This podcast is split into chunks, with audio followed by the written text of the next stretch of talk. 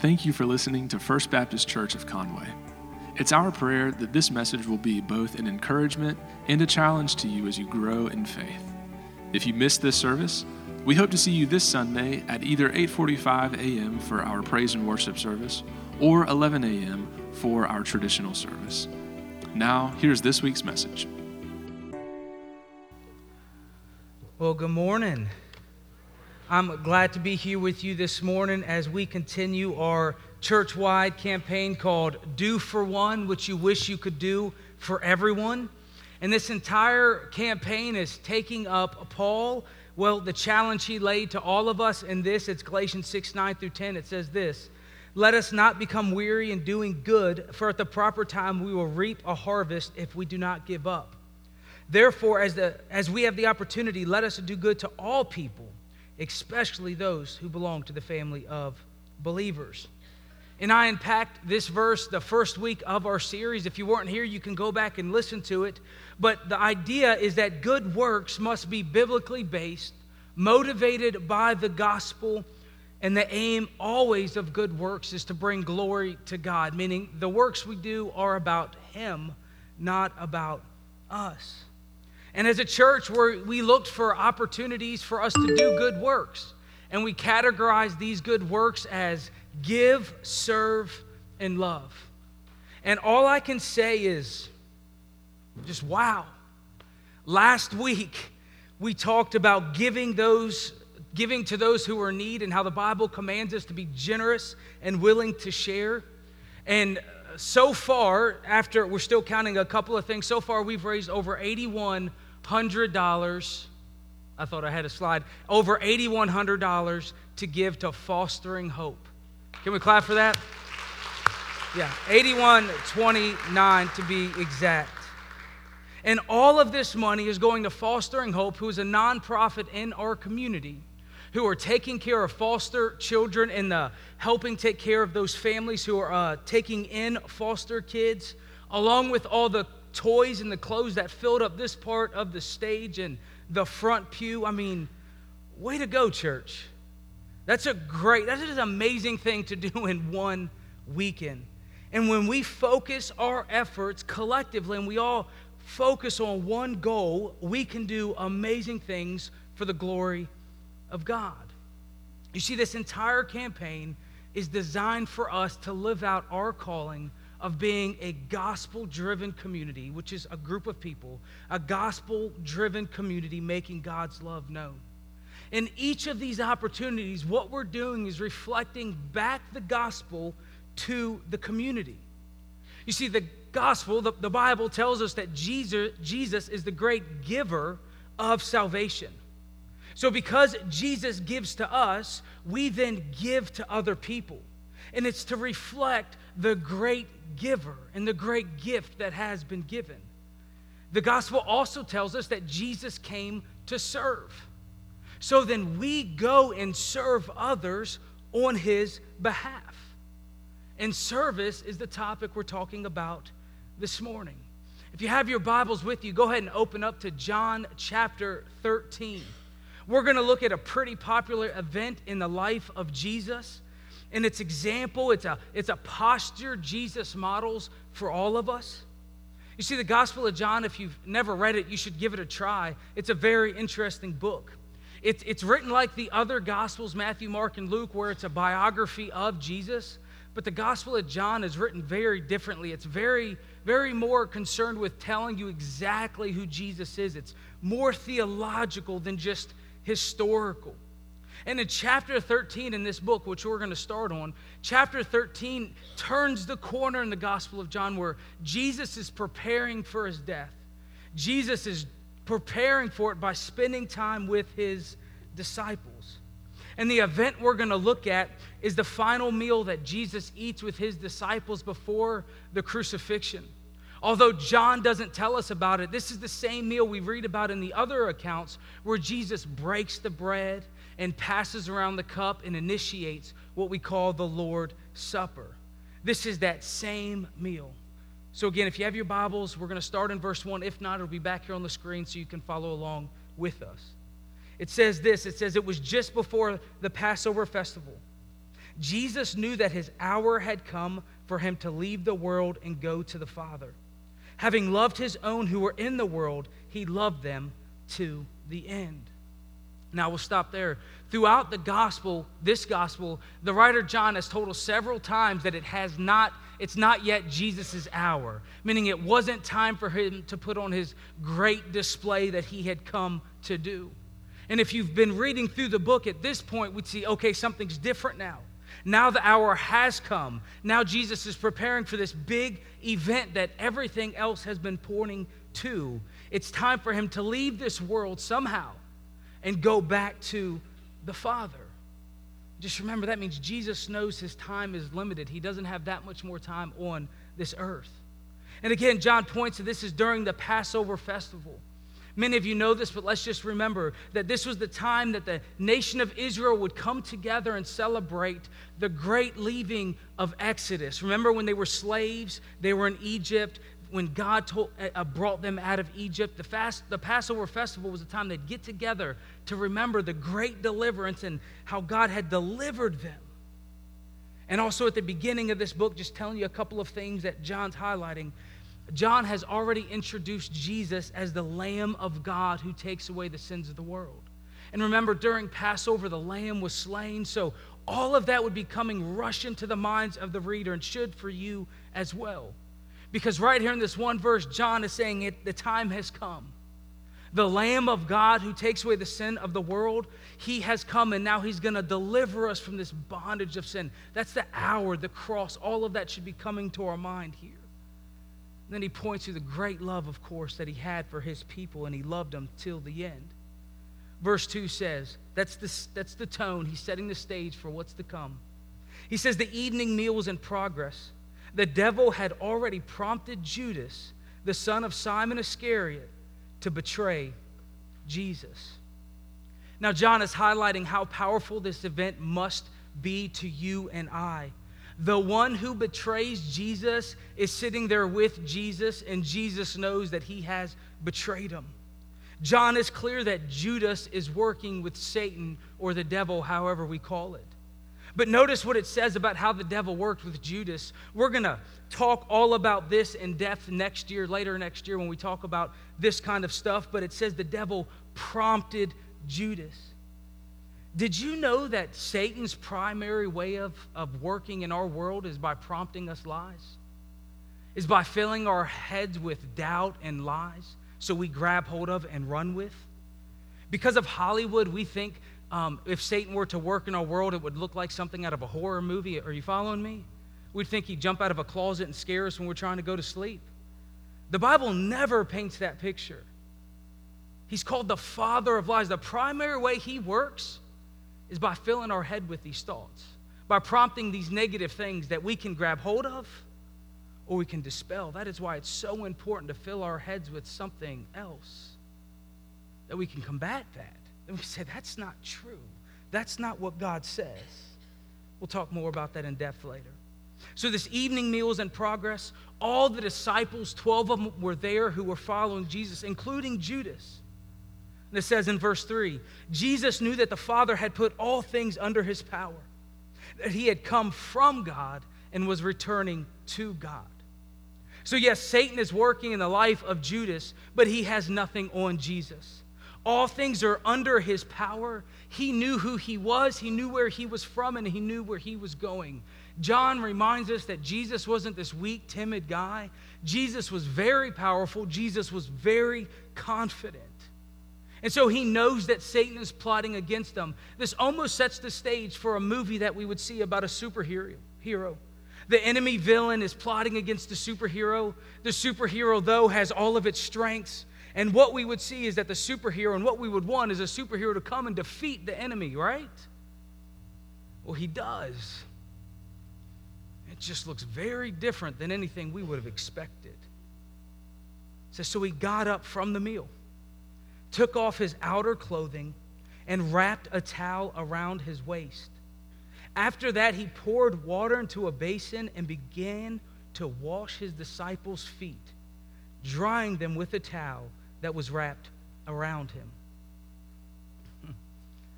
So, Jesus, in all of his power and his glory, gets up and takes on the position of a slave. Touching feet and washing feet was an assignment given to the lowest of slaves. In fact, students of a rabbi, the disciples in Jesus, students of a rabbi were asked to do all sorts of tasks like going to get co- coffee or making copies, things like that. But they would have never been asked to wash their rabbi's feet. In fact, some ancient sources tell us that Jewish people didn't even think Jewish slaves should wash feet. It was only for reserved for the Gentile slaves, the ones they don't like. Those are the only ones who should really touch feet, not a Jewish person at all, especially not a rabbi. And so, in this story, while it would have impressed us to see the disciples washing Jesus' feet, that would have shocked the first century, going, that's going above and beyond the call of a disciple. It would have blown and should blow our minds that the rabbi, the teacher, the one with all authority and power, takes the position of a servant and starts one by one washing their feet. Perhaps it was from this story that the first century, in the first century, they created this hymn that Paul quotes in Philippians 2 6 through 8. He says this Who, being the very nature of God, did not consider equality with God as something to be used for his own advantage. Rather, he made himself nothing by taking on the very nature of a servant. Being made in human likeness and being found in the appearance as a man, he humbled himself by becoming obedient to death, even death on a cross. And while we all appreciate the work from Leonardo da Vinci, we have to know they weren't sitting at a table. Did you know that? They would have been laying on the floor, picture like a circle fashion. The food would have been placed in the middle of a bigger room. They'd be laying on a mat, feet stretched out behind them, primary laying on their left arm, grabbing food with their right arm. That would have been the posture. So they would all been in a circle fashion, feet outward, so the slave could have gone around and washed feet, and they didn't have to pay him any mind. Imagine if someone was trying to go under the table to wash your feet. Would have kind of caused a distraction, wouldn't it have? Yeah, that's not the position. They would have been laying down. That's how they ate. So Jesus is washing feet, but yet Peter couldn't ignore this says he came to Simon Peter, and we don't know if he was first, last, or in the middle. We have no idea. says he came to Simon Peter, who said to him, Lord, are you going to wash my feet? This was more than a question, it was a challenge based on their confusion about what is going on. This culture is a society full of honor and shame, and Jesus is publicly shaming himself in front of them. Jesus replied, You do not realize what I am doing but later you will understand. See, this display of humility and kindness was more than just washing feet. Of course, Jesus literally washed their feet. But this entire act of service was foreshadowing the things to come on the cross. He is preparing them. If it is hard for them to see, picture this, if it's hard for them to see Jesus taking the position of a slave and washing their feet, Imagine how it's going to feel when he humbles himself, he gets beaten, nailed to a cross, and takes on a criminal's death. Imagine how that's going to seem when he lowers himself to that extreme. You see, this great act of service was getting them ready for what would come. And for us, what we need to be reminded of is when we do acts of service, we are pointing them back to what Jesus did. As he did them to point to what he would do, we do them to point to what he did. When we serve our community and we take care of practical needs, yes, we are helping them. But we're doing more than that. What we want to do is point them to the one who ultimately came to serve. We want to point them back to the cross. We want to point them to the great act that Jesus did we want to reflect the gospel back into our world. You see, our prayers before acts of kindness should be something like, Father, open their eyes to the deeper meaning. Help them see somehow, in some way, that this act of service, this act of kindness, is pointing to them, to Jesus, pointing them to the cross. No, said Peter, you shall never wash my feet. As I heard one pastor say, Peter didn't have an inner voice, he just had an outer voice. He just said everything out loud. No, you shall never wash my feet. Jesus answered, Unless I wash you, you have no part with me. See, Peter's still thinking in social terms. He's still thinking about the humiliation and why Jesus would do this. But we see Jesus here pointing to the deeper meaning, deeper meaning of Jesus washing him through his blood on the cross. You see, the truth is still there. Unless you and I are washed by the blood of Jesus, we can have no part with him. Unless we put our faith in his atoning work on the cross, we cannot be at right with God or Jesus. Look at Peter's response. Then, Lord, Simon Peter replied, Not just my feet, but my hands and my head as well. See, Peter's a Baptist. He says, Lord, just dunk me. Just wash, just completely do. See, we see Baptist right here at the very beginning. Jesus answered, this gets a little confusing, but stay with me. He says, Jesus answered, Those who have had a bath need only to wash their feet. Their body is clean. You are clean, though not every one of you. Now, not every one of you, he's speaking of Judas. So the rest of them have put their faith in Jesus. So he's saying, You have been cleaned by what I'm going to do. You have been washed. Verse 11, he says, For he knew who was going to betray him, and that is why he said, Not everyone was clean. So while they were clean because of their faith in Jesus, his work he was about to do would cleanse them from their sin. Jesus says, You were clean. Those who have had a bath are clean, and you still need your feet washed. The deeper meaning here is that you and I, although we have been cleaned by Jesus Christ, we will still need a foot washing every now and again. We will still need to repent from our sins every now and again. It'll never make us completely dirty. Jesus has taken care of that.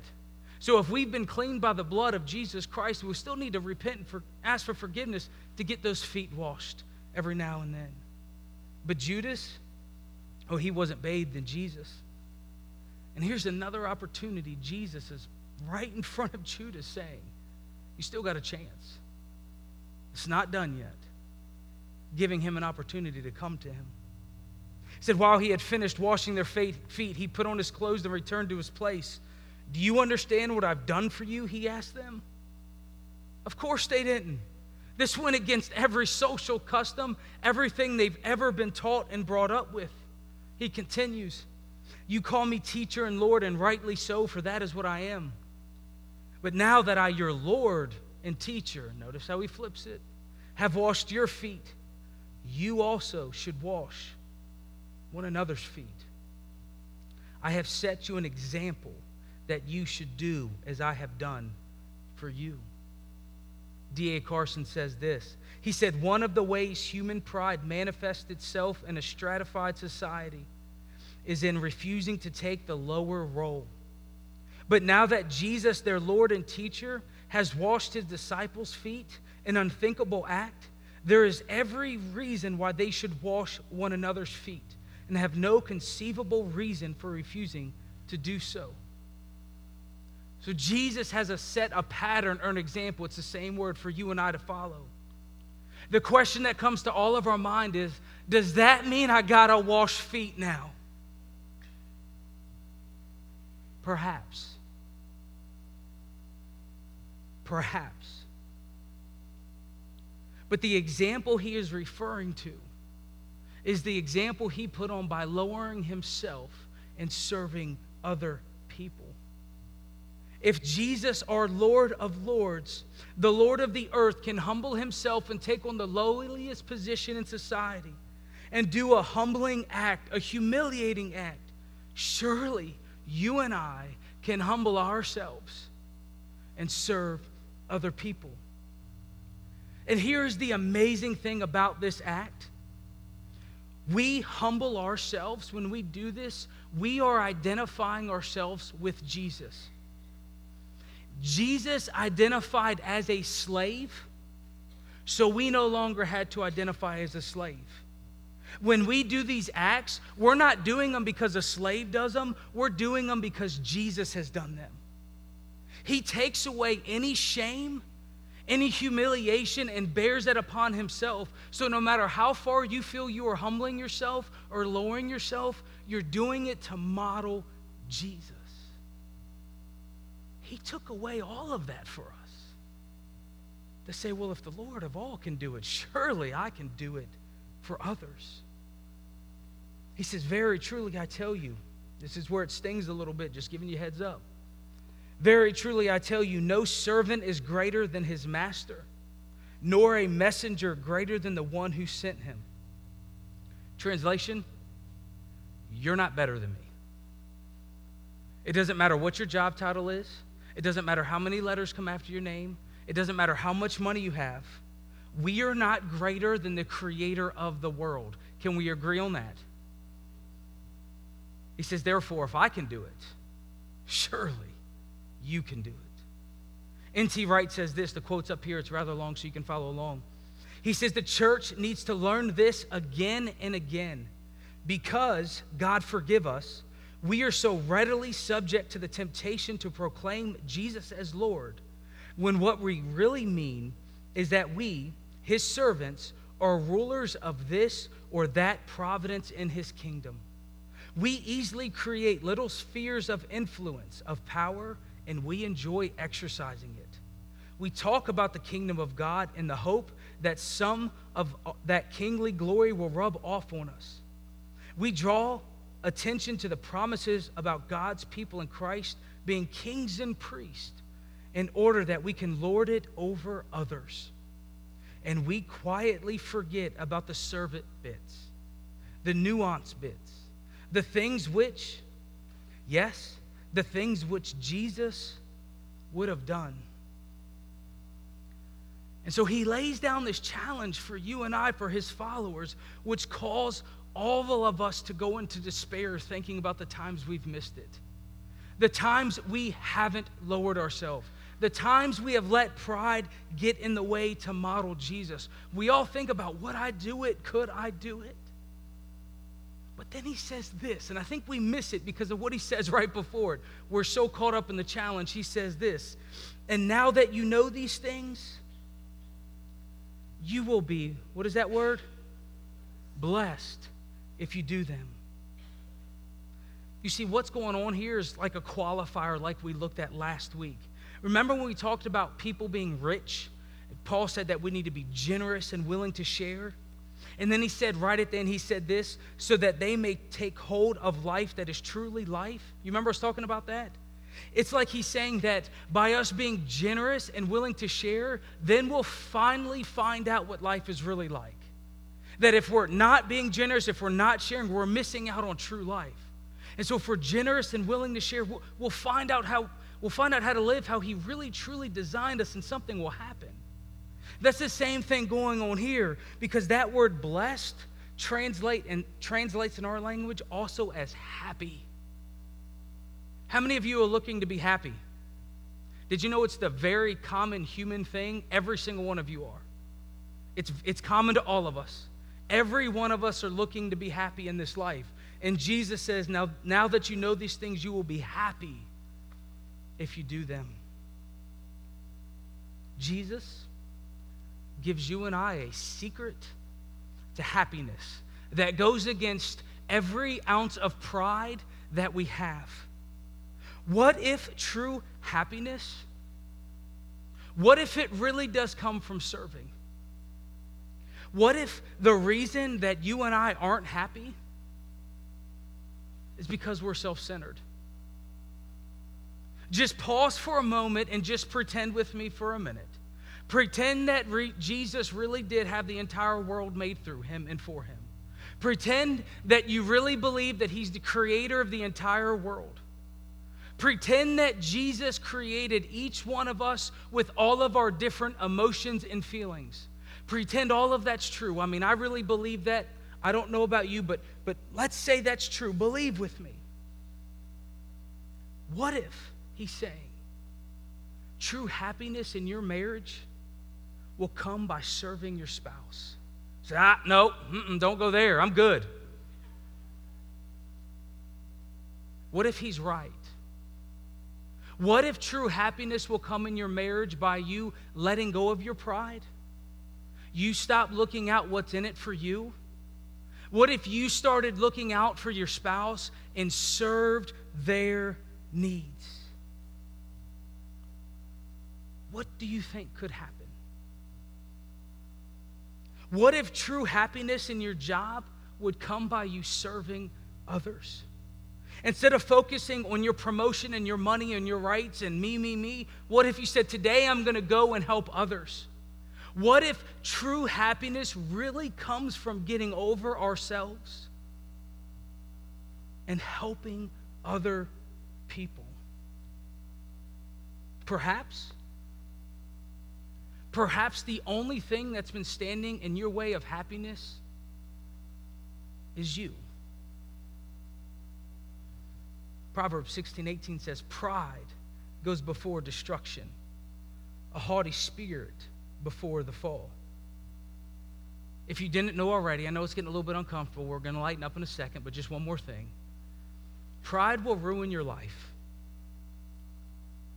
And what if, just what if Jesus is right? You don't have to trust me, but perhaps you'll trust Jesus. That happiness comes from taking the position of a servant and doing for others. So, for Jesus followers, we do acts of service for a couple of reasons to point them to the cross. Through this act of service and several others, Jesus was very intentional about pointing to what he was going to do for them. And again, the gospel, the message of Jesus, drives you and I to go into the community to reflect the gospel, to point them back to Him. We don't do the good works to point to ourselves for self promotion, we do them to point them to Jesus. The gospel will drive you to serve. And we serve, quite frankly, because we're told to. That's the uncomfortable part where Jesus just flat out says, You're not greater than me. Nor, nor are we busier than him. I have no intentions of making you feel bad, but you need to understand the circumstance going on here. Busyness is a very common reason to serve. Jesus, John tells us, knew his hour had come. Jesus knew that in a couple of hours he'd be hanging on a cross.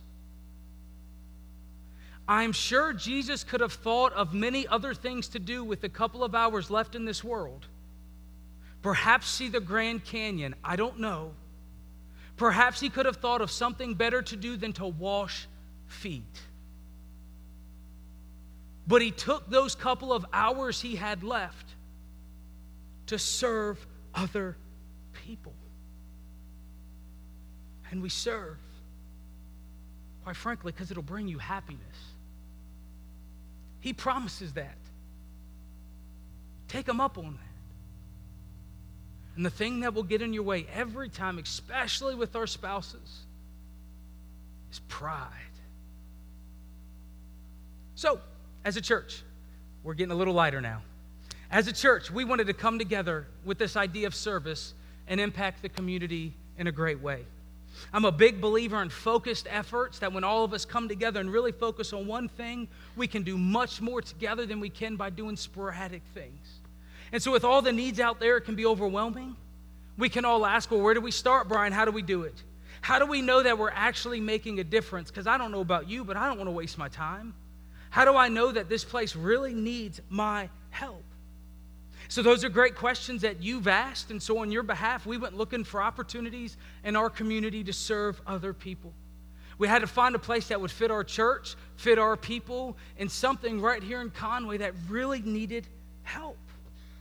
So, after much thought and prayer, I felt led to partner with the school. And after a lot of conversations, we felt led to go to Conway, wherever it's at, elementary school. I was pointing to the school if you didn't know, going to Conway Elementary School and talk with the principal. We went to Miss Davis and simply said, How can we serve you? Do you need our help? And wouldn't you know, she met with her leadership team, and wouldn't you know, she had ways that we could help them? Did y'all know public schools need a little bit of help?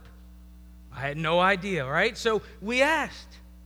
And I believe that if we pull together, we can serve this school in a great way for the glory of God. We believe both the students, the teachers, and families, and of course, that means then our community would be impacted by this service. So here's the way she has said she needed our help. First way we can serve them is serving the students by reading with them. And you have a handout in your bulletin in the worship guide. There's a handout, and it's a sign up sheet for you to check how you want to get involved. And so this is reading with the children, and this may include reading aloud to the students, let the students reading to you, read to you, or even reviewing sight words with flashcards.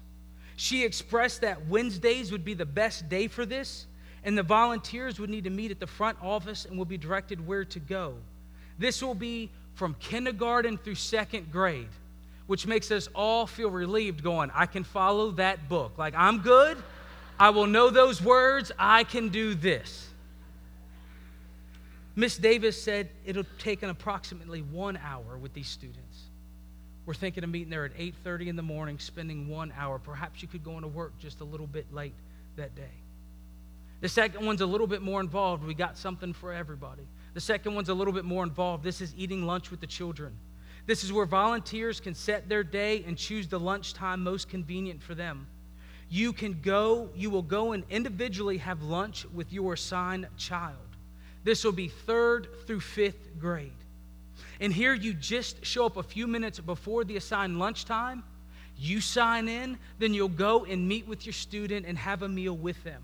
You will be responsible for paying for your lunch if you choose to eat the cafeteria food. They will take care of theirs. Or you can even bring in food from the outside. I've heard several people doing that to make that meal rather special for them. You could do this, what they're asking is a commitment to be some, somewhat regular. You can do this once a week, maybe once every other week, something like that. Relationship building is the key for this child.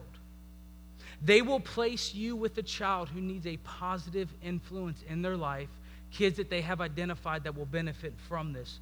And by the way, men, if you're a man, can you raise your hand? That means if you're not raising your hand, I mean, you understand that, right? I'm just saying, how do you identify as a man, right? All right, so if you are a man, they say they're in great need for male role models. That doesn't mean that, that, uh, that uh, women can't do it too. Please do. But she stressed the need for males because father figures aren't in the home. So if you're a guy saying, Well, I don't know if I can sit down, you, you are able to sit down and eat with a child. It is possible. And then the third thing we're going to do is in May, we're going to have a teacher, during Teacher Appreciation Week, we're going to serve the staff lunch. We can pick a day between May 4th through May 8th, and this we're going to set up an area in the school and we're going to serve them. Now, yes, this means we're going to cater it or y'all are going to bring food. I don't know what that looks like. You don't want me planning that part. But what, I, what I'm trying to say is we're going to serve them. I want us to wait on them, fill up their drinks, smile at them. I mean, this is the Myrtle Beach area. Many of you probably worked in a restaurant during high school time, right? Anybody? We'll have waiter training then if you don't know how to do it, okay? But we will serve them and we want to make them feel special. And the key to this is when we're in the school for the rest of the year constantly serving, then we can have good personal interaction with these teachers that we've been serving and helping for the rest all year long. So there's a sign up sheet in your bulletin. All I ask is that you fill out the sheet with your name, check a box that you'd be willing to serve, and we will contact you with how to do that. We are organized, we got this all covered. You check the box, we will contact you with more information. And oh, by the way, just a reminder those of you who will be interacting with students, you will need to do a background check. But we'll give you all that information. Don't let that worry you. You'll get, we'll get you all the information to take care of that. So if you could just sign up for this. And I'll be honest with you, while I was talking with her, I couldn't believe how simple these needs were. I don't know what I was expecting, but in the middle of a conversation, I stopped her. I was like, listen, listen, I mean, do you really need this? This seems so simple. Like, I, I don't need you to find us something to do. Like, we will find something to do. I mean, do you really need this? And she said, yes. Like, they desperately need this to where there were tears coming out of her eyes for the joy that we would be partnering with Him. I said, This is all you need? Like, this is simple. I mean, I can actually do this. I was pretty impressed with it. And I want you to remember that when opportunities like, like this arise, don't be shocked if the first thing that pops into your head is negative feelings or negative thoughts. The first thing that popped into my mind, to be transparent, is I can't do this. I don't even do it with my kids. So, since I don't do it with my kids, I can't do it with somebody else's. Those little negative whispers will stop us from carrying out God's will. It played out in the life of Judas the same way. I'm not comparing you to him, I'm just reminding you what we read. It's the negative thoughts. Because the truth is, while I'm not going to go eat lunch with my kids at school, my kids eat dinner with both parents every single night.